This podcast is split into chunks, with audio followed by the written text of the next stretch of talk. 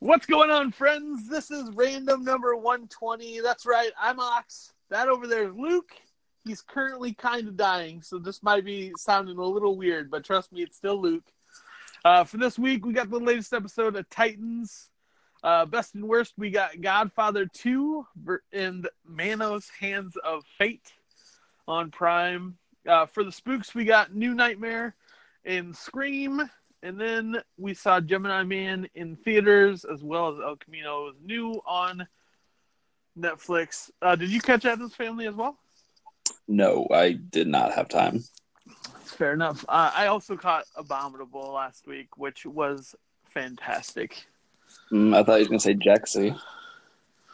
Uh, I for some reason it was supposed to come to the theater in town, and then I was totally just gonna be like, you know what, I'll I'll waste an afternoon catching these movies, uh, and like it switched over to Thursday last week, and like it just completely pulled the the showing of it. I was like, well, okay, I guess I'm not seeing it this week, so. So I sure sure shit wasn't gonna drive an hour to see another uh, a her ripoff. So but yeah, if you're uh, looking for a feel good movie, check out Abominable for sure. Uh, DreamWorks just hitting that, stoking that fire they started with How to Train Your Dragon. So if you totally enjoyed the first How to Train Your Dragon, this one's even more remarkable. The animation alone is just so goddamn impressive. I know you were uh, bitching about Dark Crystal like a few weeks ago and how the puppets look like that but uh, they made them look like that but animated and it's so fucking impressive. But story's really great. Um, it's just a great lighthearted movie. Um, it's weird that like with all the stuff we're watching and everything and like i went to that movie like not expecting anything much more than just a little a fun kids film but like the weight of the story that's there is so impressive considering like it doesn't talk down to kids. Like it kind of treats them as adults and it's really great to see that kind of shit. Um kind of a story dealing with grief and how to manage it while you're young and i think it's just awesome to have that out there in the world so. Cool shit. Definitely worth checking out if you were even had an inkling of interested in it so uh, any other news you want to talk about? No, any the Disney Plus bullshit or anything like that? No, nope. nope. Have you seen the uh, ridiculous amount of backlog they're going for? Yeah, and who cares? Like, I don't, I'll, like I'll get it because it's only like five dollars a month, but I will watch ten percent of that stuff maybe. That's fair. That's fair. Um, so let's jump right into it. Uh, did you catch or what did you think of Titans this week? Uh, it's worth it alone to see a dog catch an RPG in its mouth and blow a man up with it. Listen, I don't know what it is about Titans, but like, it feels so fun for like a few episodes and then like we completely diverged from like the storyline we've been following for three four episodes. And like it just loses all the momentum. And like it's like makes me sit with these characters. And i was like god damn it dc just straighten your shit out and and handle this. Like it felt like the first season when i was so pumped to get any story for uh starfire and then it completely took a 180 degrees and like I think we saw more of uh, Dick Grayson's backstory before getting more Star- Starfire story. But yeah, this episode was just something kind of clumsy mess, but still kind of fun. Um, we finally get to see Connor, um, who is. I'm really weirded out that he has two fathers that they spliced together and like because I'm see- it seems like he's missing genes in there by not having a female, but like I guess the alien, I don't know. I don't, I don't know. understand Sounds how like- it works, but it's really weird. Is that how it is in the comics too? It it is, yeah. It's not Okay. something that they like revealed right away. Like I was surprised they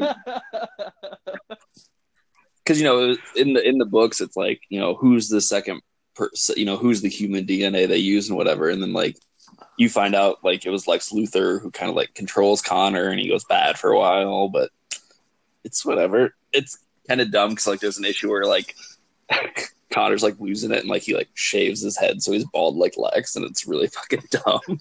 but nice. But no, I don't know. I liked I liked a lot of this episode. Um, I don't think I'm not sure it killed any of the momentum because where you left, you weren't in a sense of like, oh, where's the story going next? It was literally how's Jason yeah. or yeah, how's Jason going to get saved? And we built to that part here. Um, but I mean, I liked a lot of the interactions with like Lex's dad, and you know the idea of like inherited trauma that he got from these genes he has, the epigenetic memories and stuff. Hmm. Um, and just the idea of like this super powerful being who was doing bad things just because you know it wasn't Lex's genes that made him kill those people. It was Superman's. He was trying to save these people. That's the only reason that the killing any killings took yeah. place. You know, like he killed the soldiers because he feared for that old man's life, and you know they were experimenting on a dog, so he had to stop. Like it's the idea of how do you control these things that you don't quite understand. Yeah, I think they did a great job of explaining that. I mean, he is essentially a toddler, toddler's brain inside a, a this superhuman body.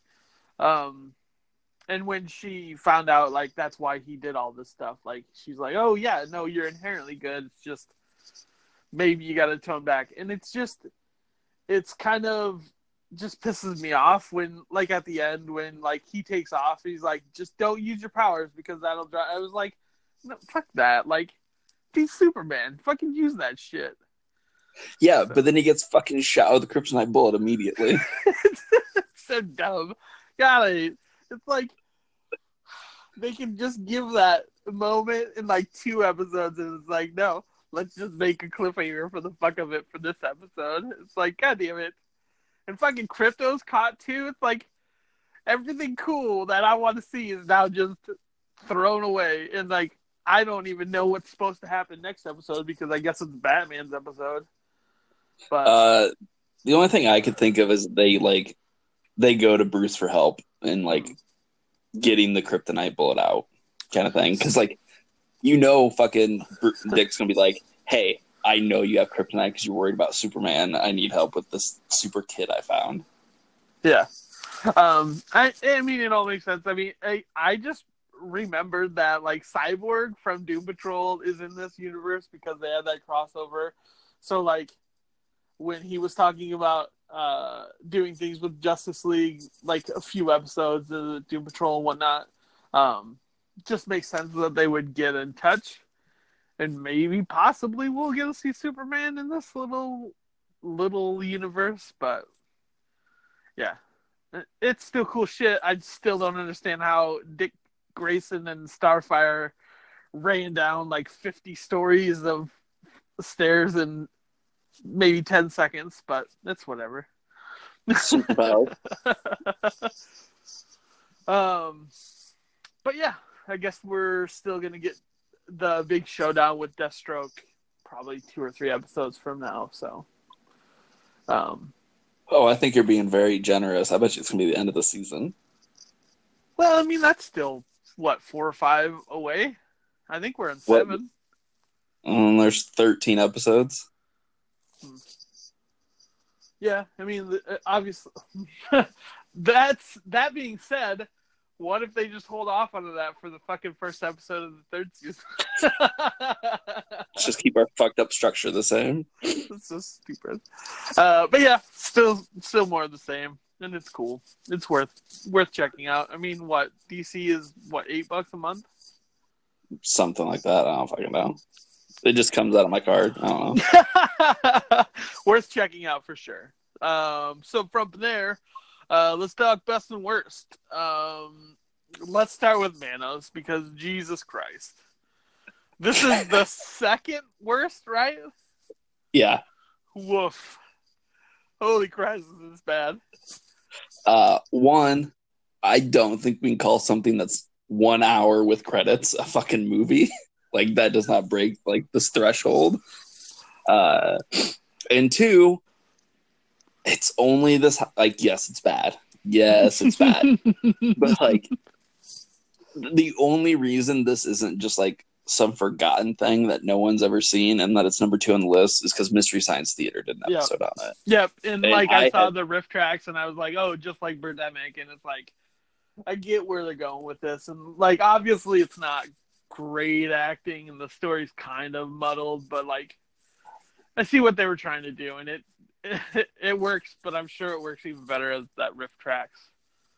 But because like I like I've seen this multiple times thanks to Mystery Science Theater. It's one of like the best episodes ever. Uh, like my favorite joke from that is uh, like the movie starting and it's showing them driving down the street and they're singing "Row Row Your Boat" and shit. And he's like, like every shot in this movie looks like someone's last known photograph. But like in the end, like it's just incompetent.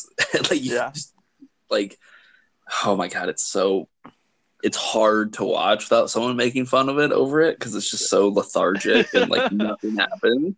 and like it's really funny like i'd love to see a competent uh editor take this movie and like take all the pauses out because i'm assuming once you cut all that like it even drops it down to like a 40 minute film like there's such long takes just because like i'm sure they were just like and go because i think this was like 70s wasn't it no 60s Oh, I, I have no idea. Uh, but yeah, I mean, like there's like what feels like a five minute shot of like Torgo taking their luggage into the hotel.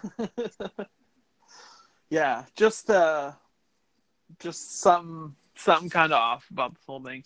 Uh that being said, uh the hand robes though, those are fucking nice touch.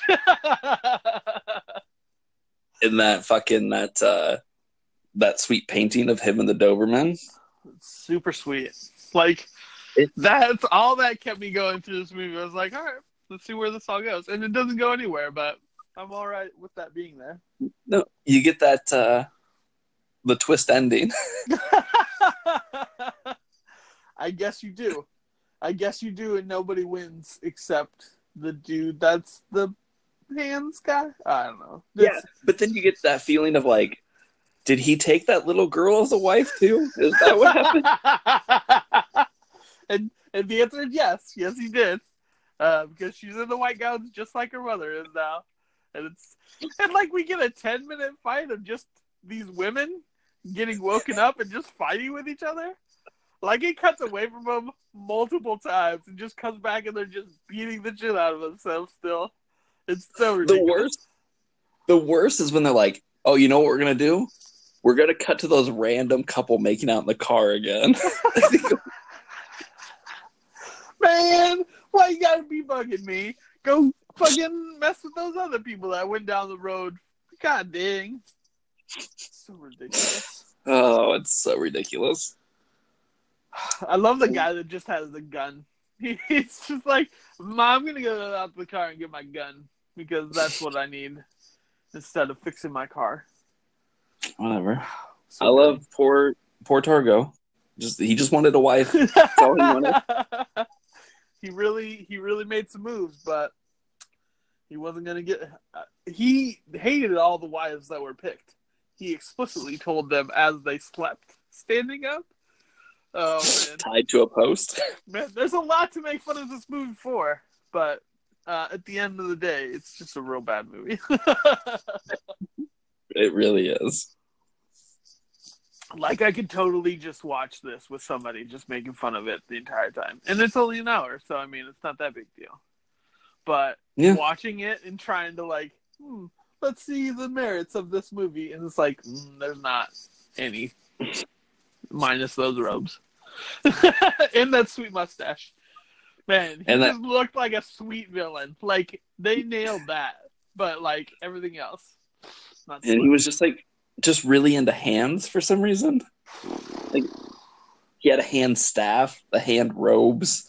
He worshipped a god called Hand. I, I don't know. It makes no sense. Hand candles, cut hand Torgo's hand off. Like it was, it went, it went different places. So crazy. So uh, from there to Godfather Two, um, and the, the other four-hour epic of this damn story. Um, and we get to see uh, Vito's coming up, as well as Michael's like dealing with what hap- what took place in the first one, I suppose. And uh, yeah, really fucking loved it. Really great stuff. Yeah, it's good. It's not as good as the first one though. That's the, one For sure. thing. Like For sure. I know a lot of people think it is, or they'll say it's better, but like in terms of like story cohesion and narrative, it does not work as well as the first one. Oh yeah, for sure. Um, like, um, it's it's interesting to see all this stuff, but the uh, conniving and like backstabbing just kind of isn't present for this one. Um, we get to see it in De Niro's performance, but not so much um, Michael's in the present day. Um, but man, when his wife tells him his, she's going to take his kids away, holy shit. Yeah, that scene is something. um, I mean, I guess it's I guess it's to show a parallel of like Vito's rise and how he was able to deal with becoming the godfather and still have these kids and family and stuff versus Michael losing everything by going to that position. But I didn't need to see Vito's backstory, if that makes sense. that is like that was the more interesting part of this movie. I suppose I thought. I know, but why why cram a prequel in the middle of a sequel? Oh yeah, I, I think that was just how they were doing things in the seventies. At, at this point, that would easily have been a trilogy, and they just trimmed up this whole two movie set to just move You- so you- much better and like put Wait, this one wait, put Vito's. I just want to hold on one second. Okay. You know, The Godfather is a trilogy, right? No, I know, but the third one came out in like ninety. No, I was just like, you're like, turn this two movie set into a trilogy. I'm like, well, technically it is a trilogy. Most people do forget the third one, but But I mean, I could definitely see this two, the two movies from the '70s be cut to me a more cohesive story into the three part and like swapping swapping around a lot of parts. Like obviously the Vito story, t- tell that first, and then show his rise, and then Michael's story. But I don't know, it worked. Just not as well as the first one for sure. I, and I still Yeah, this one definitely seems- love Go- Goodfellas. Goodfellas more than this. this just feels very uh, shaggy in terms of like last week when I was talking about how lean the first one is. This one's like, well, now we're going to take a trip to Cuba for a little bit and have a party, and uh, now we're in the middle of some congressional hearings, and uh, now we're going to Vegas. It's like there's just a lot going on. Mhm. Yeah, and it definitely it definitely loses something not being as tight as that first one too. So, but really good. I'm glad I've seen them now. Um, Yeah.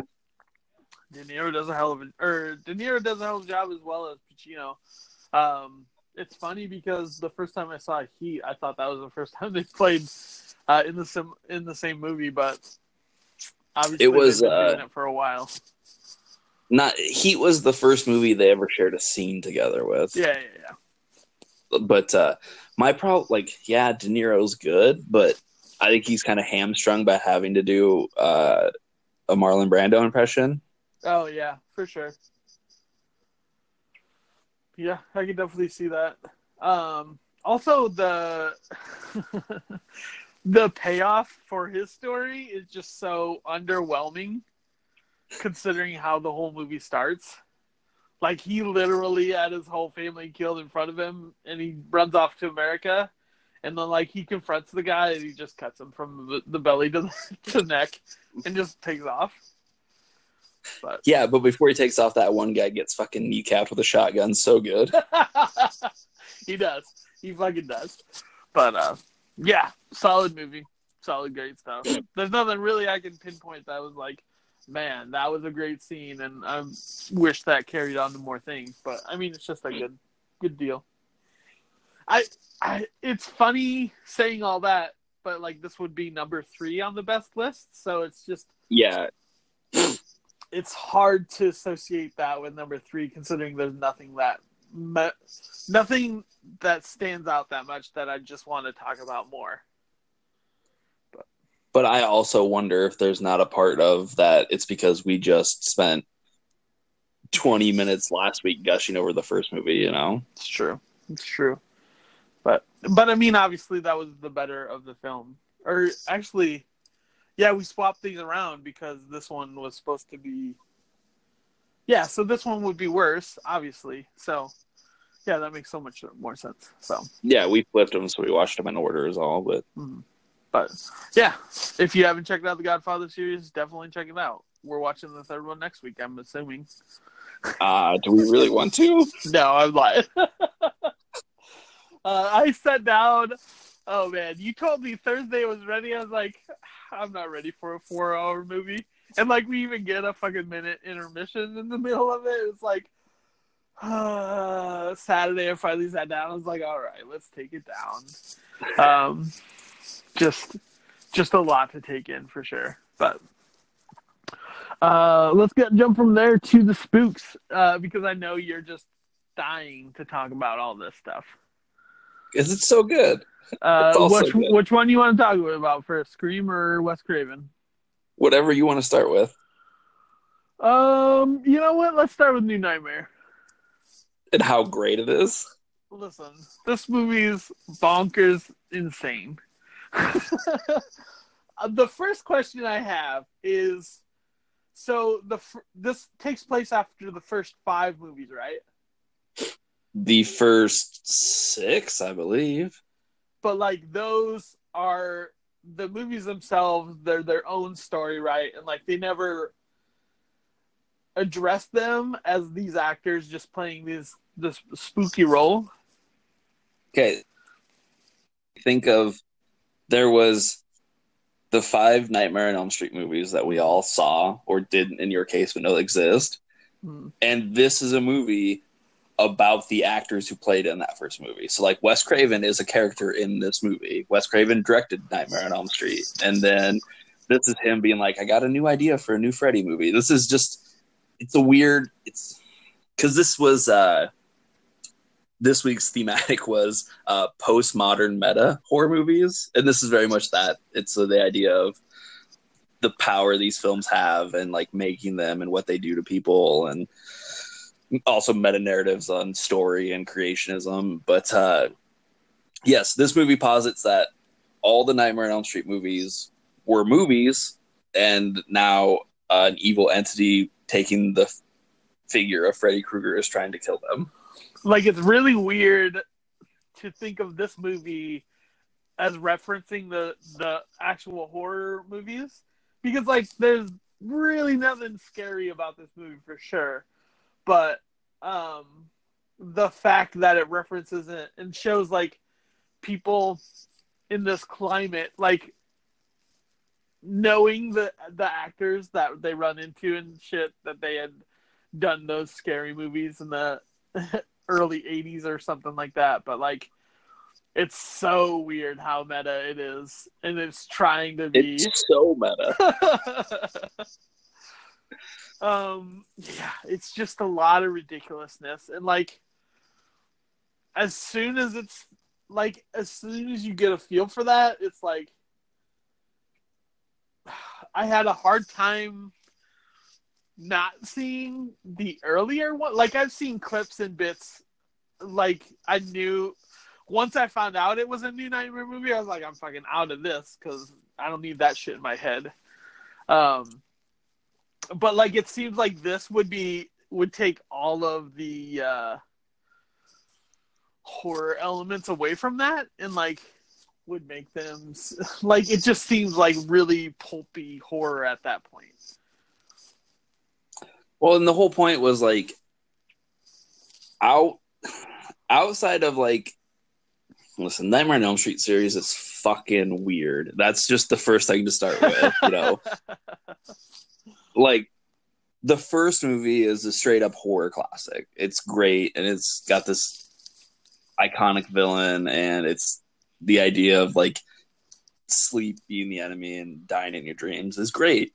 Then they're like, well, let's make another one. Okay, this one's subtextually about being gay and repressing your homophobia, and Freddy represents gayness. You're like, wait, what? what is happening? This is the first sequel?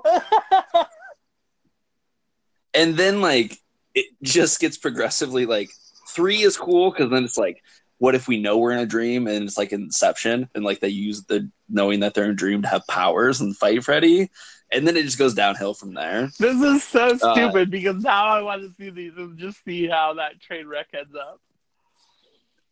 And then you know by like by the the fifth one, Freddy's invading a pregnant woman's dreams of her unborn baby, and that's how he's getting through. It's dumb, um, but he had become a caricature. Like he started off as this, you know, evil personification of mm-hmm. dream horror.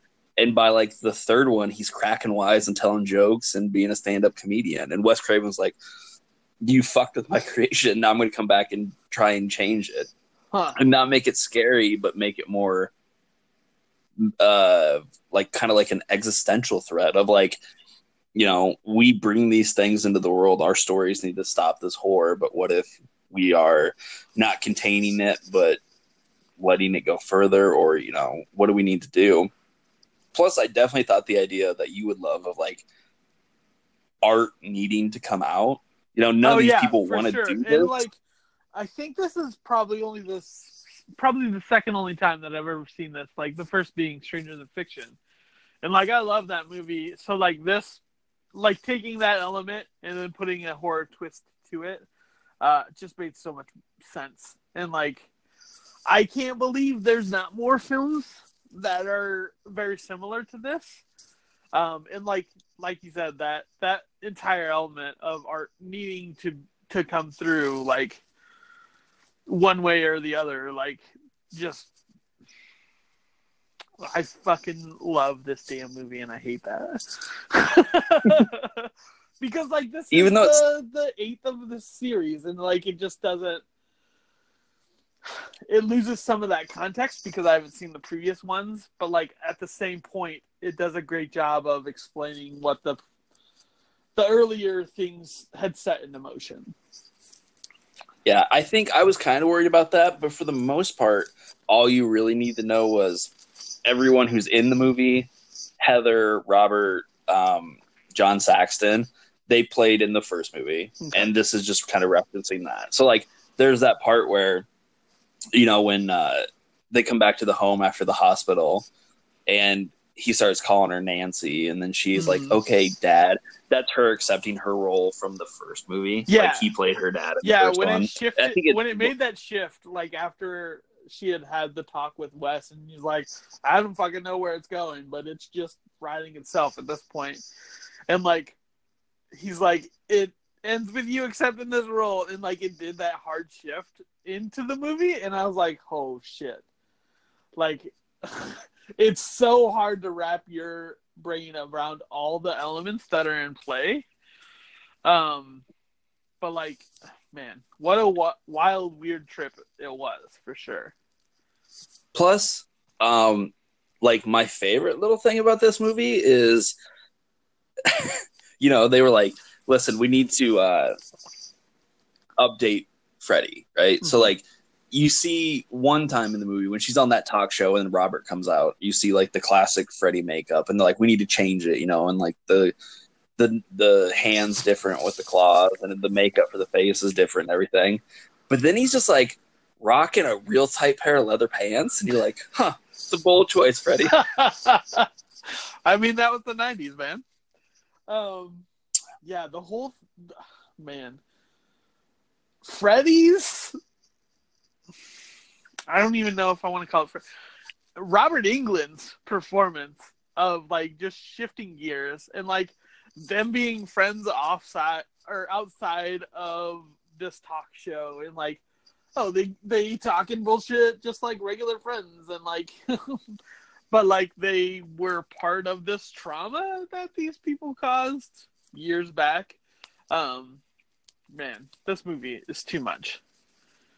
Plus, uh, plus not to get too like meta meta, um, but uh, when they were making this movie, an actual earthquake hit California where they were filming. And that's how they got all those shots of like the destroyed buildings and stuff. Oh just because an actual earthquake hit. As Wes Craven was writing a script about an earthquake hitting to show Freddy coming through, and he was just like, I don't fucking know what I'm doing. He's like, should I be making this movie?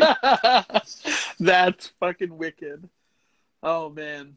Uh, my favorite part of this movie is where this fucking kid has just a handful of goddamn sleeping pills that he's leaving for his mom. Yeah. Ridiculous. Um, so much of it, so ridiculous. Uh, yeah, I like how they explain how, or like they, they kind of leave footnotes that like how it's supposed to end with the Hansel and Gretel tell earlier, and this movie just rocks. Plus the idea, the plus they lay it through in that uh, the conversation with Wes, where he's just like, this entity has existed forever, but we as storytellers have trapped it in stories. Mm-hmm. To say that this was the Hansel and Gretel was a story to hold this thing down, and now New Nightmare is a story to hold it down. Yeah, it's fucking weird and awesome. Yeah, not what really not what I was expecting from a Freddy movie for sure. Well, I picked the fucking weirdest one. Well, yeah, I'm sure. Except maybe two. two is fucking nuts. so jumping from there to Scream, um, man, these these two together paired well. Um, uh, it doesn't hurt that they are both Wes Craven movies. Yeah, I was just gonna say that as well. Um, he must have been off of his Freddy trip and like, I think he wrote this and like a few more before going back uh, to he, Freddy, didn't he? One, he never went back to Freddy. Oh, okay. Uh, two, uh, this was like Kevin Williamson wrote this uh, of Dawson's Creek fame. Um, but like, uh, no, Wes had always been one of those guys who's like, I don't want to do horror films anymore, and then he'd be like, Okay, I'll do Scream. It's okay. I I like the story. Let's go do it.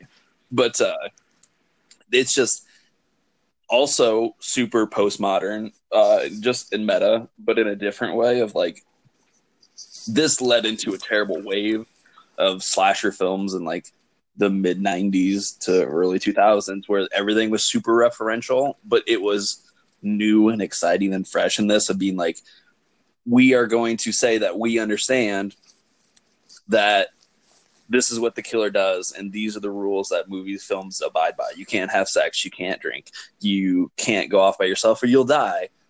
But then also actually structure the movie around those things and not seem like a make it seem still work, yeah, right? Yeah. Like you sit there and you realize that all these people understand the quote unquote rules of horror films and understand it, and then the movie is still structured around horror film rules and still works. Mm-hmm.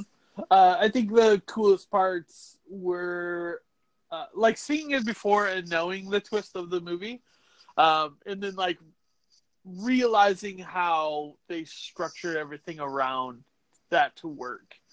Um, but I think the funniest part is when uh, Kennedy is sitting there watching Halloween by himself, yelling at Jamie to look behind him. As he's yeah, as essentially yelling that, at himself yeah. to look to look around. Um, also, we get to fucking see Dan from Deadwood in both these movies as well. Goddamn right. but man, when the I think I forgot a good chunk of this and completely forgot that they went to this party to like relax. Um and like the killing that just started and just fucking had a domino effect. Um, but also showing very competent female uh, protagonists. Uh, well, that's the thing that like I feel a lot of people who don't actually watch horror films are always just like they're misogynistic and you know it's always violence against women. But you're and the other hand, you're kind of always like, you know, that's the genre that literally coined the term "final girl" because it is the woman who stands up at the end and always survives. so it's kind of weird. Uh, but yes, all of them are very competent in this film. Um, I do think there's probably a unusually high ratio of women who are targeted and killed in this movie, but when you actually watch it and realize that it's because it's two high school fucking kids, it kind of makes sense. Yeah, yeah, yeah.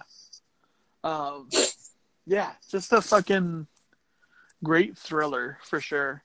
Um, yeah, and it does, and it's not just a horror film; it's ostensibly a murder mystery, is what the movie is.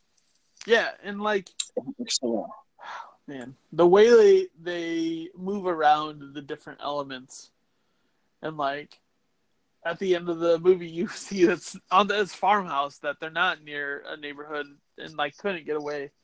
Um, man, there's so much of this Plus you movie have that, that- works so well.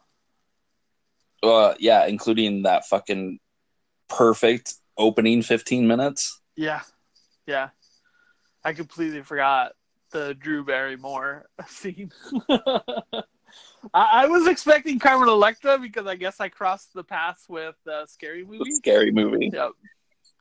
And I remember working in a Oh. theater when Scary Movie had come out, and like had to watch the Carmen Electra opening for like fucking two weeks straight. And I was like, "Where's Carmen Electra in this movie?" And like quick checked IMDb. I was like, "I'm an idiot." All right, let's do this.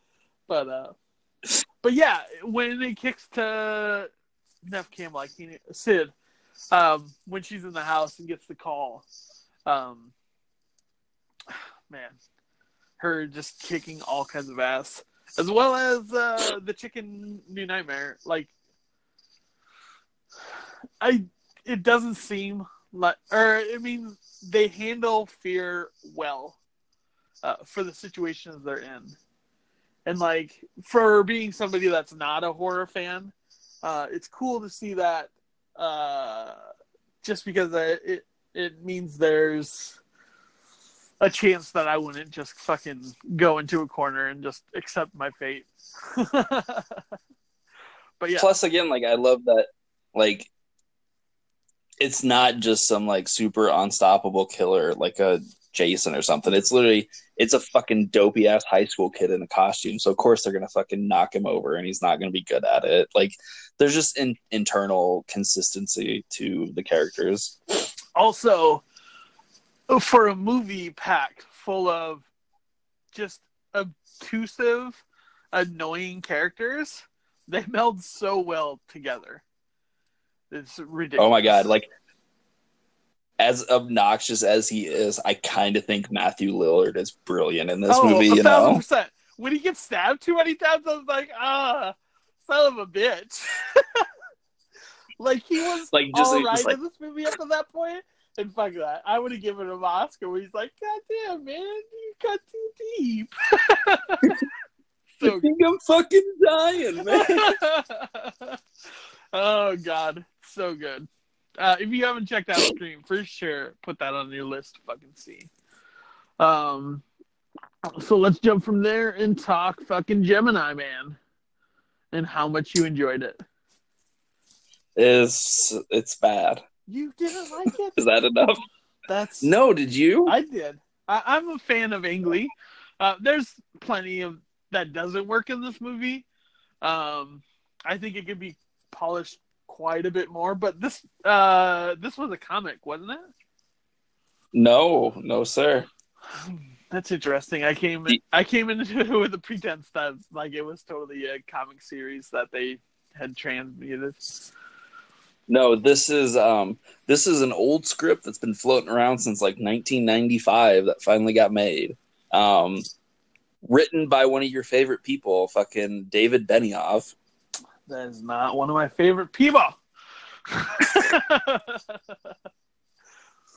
um, I think it. Ang Lee's the one that did uh, Life of Pi, isn't he? Yeah. I don't know, man. I don't think I've ever liked an Ang Lee movie. like I, I guess maybe Brokeback. Like I respected that movie. You didn't like Um, Life of Pi? I never saw it. Oh, you should. I I kinda really like- dig that. between like fucking like you're like yeah crouching tiger's cool and then you're like wait you made a Hulk movie that's very dumb and awful. That's the movie you made. I was like, why does that name sound so damn familiar? Uh, because I thought it was the dude that made House of a Thousand Corpses. Rob Zombie? No, no, no, fucking House of the Living Dead, the one we saw like a month ago. Oh. Who's that guy? Um, uh, Uwe Boll. Ubol. Uh, see, they both had short names, so I can see how I got confused. Um, but yeah, tangentially, I guess Will Smith's probably the only character that I would care to see try and pull this off. Also, Ramona Flower like, kicks so much ass in this movie. But I come across as like Will Smith has aged so incredibly well mm-hmm. that there doesn't seem to be this huge discrepancy between his old self and his new self. It's really funny of, like, that his hair. his younger self can't grasp, but like his his older self is just wrestling with this idea nonstop. Like, I hate I hate everybody about this, and the other dude's like, mm, I don't know, maybe it could be a relation to me. It's whatever.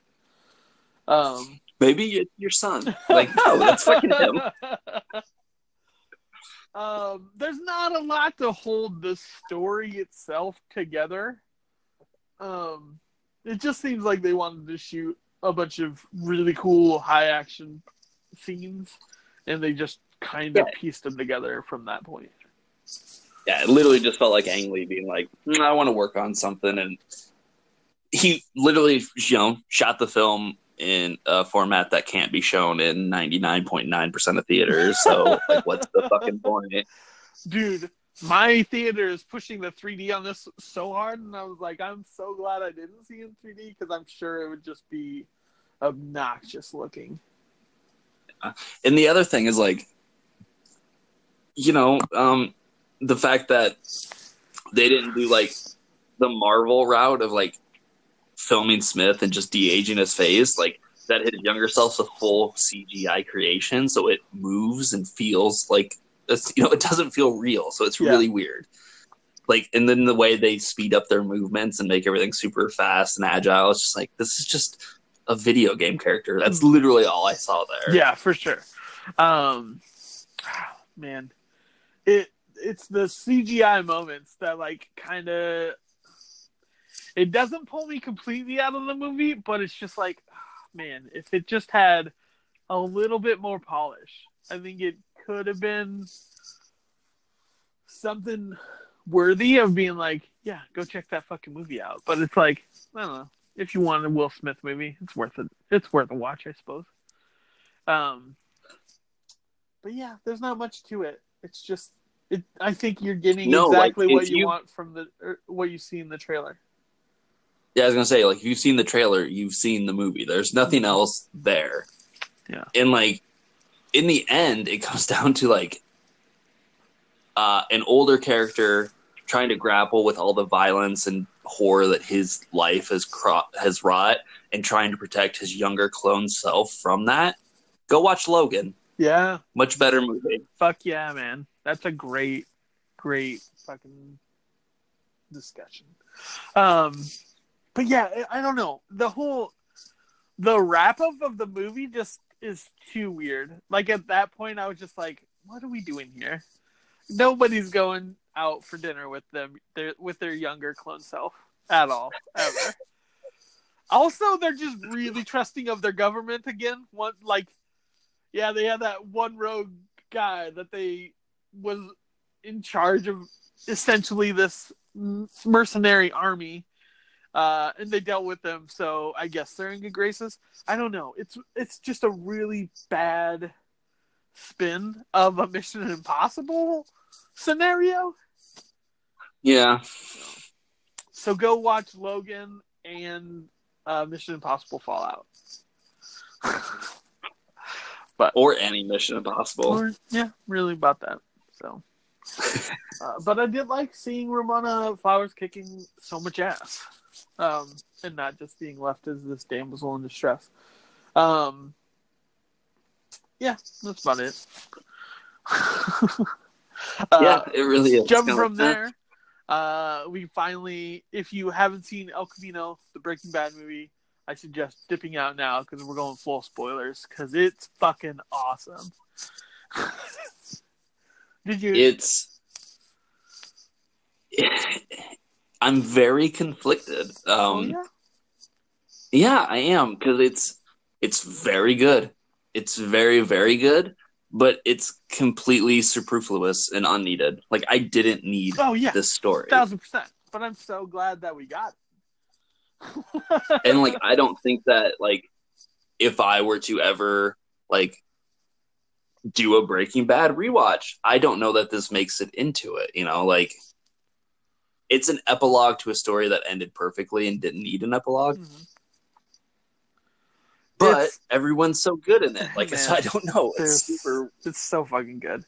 Um, I I was worried coming into this, like we get a completely different Jesse, and like it'd be something that really breaks the lore of Breaking Bad. But no, I mean Jesse's the exact same character, dealing with the same shit, like getting dealt the same shitty hand, uh, and has some a peaceful resolution to it, and that's cool. Like before uh, I watched El Camino, I got caught up, or I watched Ozymandias, just so I had the mindset of where Jesse was.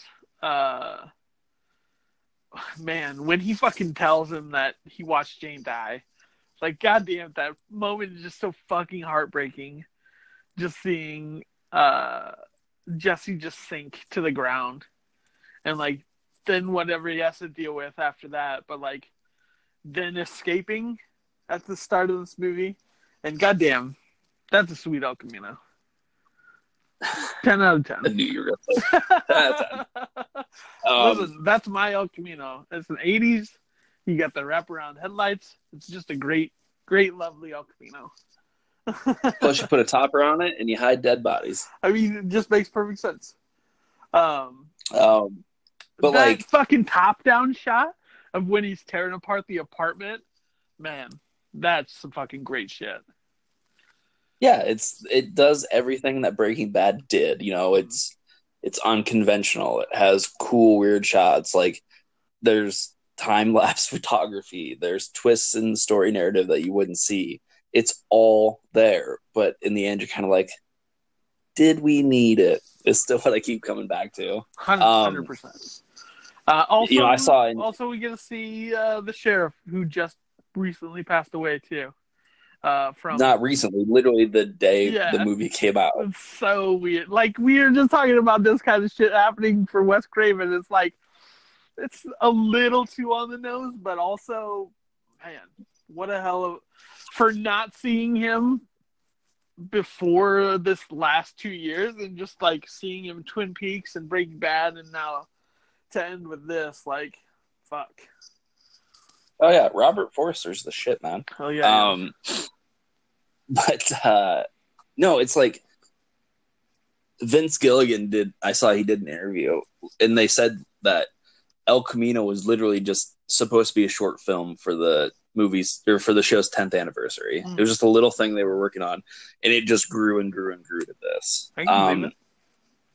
I think that you know what's there is really good, but it does feel kind of fan servicey. Oh yeah. Um, when uh, when the first shot of the movie is him and Mike talking, and uh, he's like, "Where where would you go if you were me?" And he's like, "Alaska." And I was like, "Oh." That's where we're ending up because Vince Gilligan literally said in an interview six years ago that he believes Jesse got a new life in Alaska. So it's like, oh, I see. We're just we're spelling out the things that kind of everybody knew and where it was going. Yeah. Uh, but that being But, like- said, would you have been upset if you had caught this in the theater?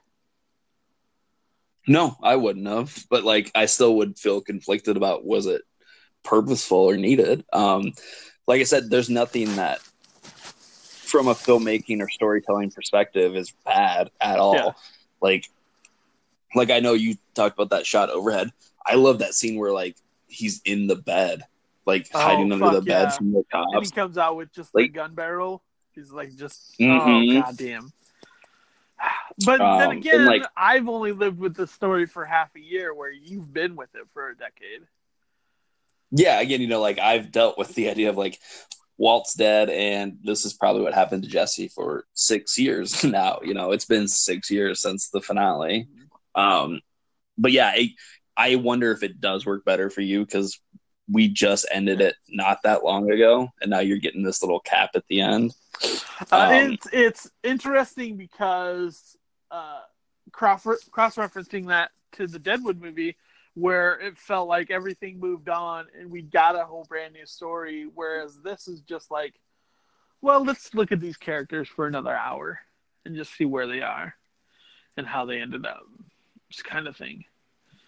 Yeah, and I think what they do wonderfully in this film is the use of flashback mm-hmm. to show what Jesse was like back in you know the beginning of season two and his optimism and his braggadociousness and what he kind of person he was then versus who he is now and what everything he's been through has changed him. Hell yeah. Um plus there's that fucking scene where uh when he's like driving off to his new life in Alaska and then he looks over and it cuts to fucking Jane and has that flashback that fucking broke me. Yeah. Fuck yeah, man. Ah, oh, god damn it. That um, I'm I'm so glad it does exist and like it does give those sweet nods. I mean, just because I mean most people haven't seen these characters for five years and like it works so well for me just because it's, it's just a another hour spent with these amazing characters that like we didn't get any of the well we got a little but like not to the extent that the actual show was about drugs. Um like this is just trying to find money for that next lifetime so. Yeah and like the idea of you know finally it's you know, purposely said kind of in that last monologue with Kristen Stewart or uh, Krysten Ritter, but uh, of like Jesse was always at the behest of everyone else. Mm. You know, he was always doing this for Walt or in this position because of this person and that. And then finally, you know, it's like fuck the universe, you know, make your own choice, do what you need to do. Oh yeah. So man, the fucking uh, showdown. so good. So good. And then fucking goddamn Todd is still the perfect sociopath. Yeah, he is. Fuck yeah, he is. Goddamn. Just when like when Jesse has that gun on him, he's like, "It's gonna get you some pizza, bud. Hmm? How's pie sound?" oh my god, their interaction works so goddamn. It fucking takes him back to the apartment. It's like, this is this is what I got to deal with. It's like, oh, unroller, I need my belt back, and then puts it back yeah, on. Yeah. So, uh, nope. I'm glad this fucking movie exists for sure. Um, so yeah, that's this week's uh, roundup. What do we got for next week then? Are, are we done with best and worst then? No, we still have number one. Oh shit! What's number one? Uh, well, the good thing is we don't have to watch the worst because it's only to buy is the only place I can find it. I'm not spending eight dollars. uh, but the worst was a disaster movie, another mm. spoof one. Um, and best is Shawshank Redemption. All right with that. Uh, I don't. I'm, we'll see. We'll see. That's a movie that I am not. Uh, a great believer in. Oh, you, you're not a fan of Shawshank? Mm, Shawshank, one of those movies that like it played all the time on TNT and shit, you know. So like, yeah. I'd seen it and I was like, it's a good movie, and then everyone's like, suck my dick, it's the best movie in the world, and I'm like, you need to fucking calm down.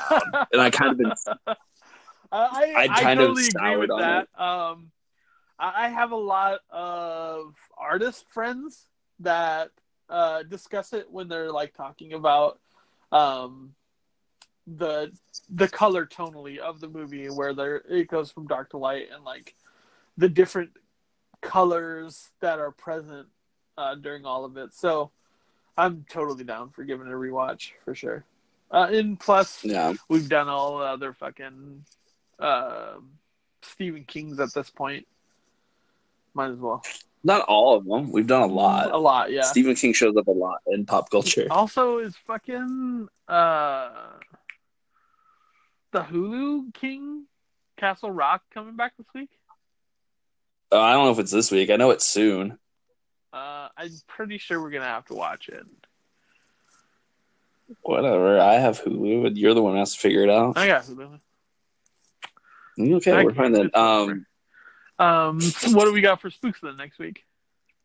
uh, for Spooks, we're doing um a remake week, and we'll be watching John Carpenter's The Thing and uh, last year's Suspiria. Nice. Haven't seen either of them, so it'll still be a wild ride. Yeah. Um, then I think the only thing theatrically, because I'm not seeing fucking Maleficent. 'cause I Oh, didn't see the first one. fucking Fuck that. seeing. We're seeing them both. You gotta find Maleficent one and see the second one Why are you doing this? because Why? it's so good. Really? You're a big fan of Maleficent? I I really am. I'm surprised that they played a character off so well that was just that evil bitch. and plus, fucking Jolie is just kills that role for sure. I think you'll enjoy it, but also it's the point where like I know you hate animation, and I push that, and you're just like, no, I really hate animation. So it's it's a very it's a two side it's a double bladed sword. It could go well, but it also could come back and it's like I really enjoyed it. You're just like, nah, I hated it. So, but Usually what happens. Um, we have the completely unnecessary and both too early and too late sequel, uh, Zombieland 2. nice. I'm totally. Uh, and then probably my favorite thing this week, because I'm pretty sure you're just going to be super pissy, and I'm glad. uh, we have the premiere of Damon Lindelof's Watchmen on HBO. For fuck, I didn't think it was gonna be this soon, and now I'm rarely upset about it. fuck it. I if I to do Watchmen, you're definitely doing Maleficent. so watch all that shit, we'll come back and talk about it next week. Um, yep, peace, pineapple, all that good stuff. Later.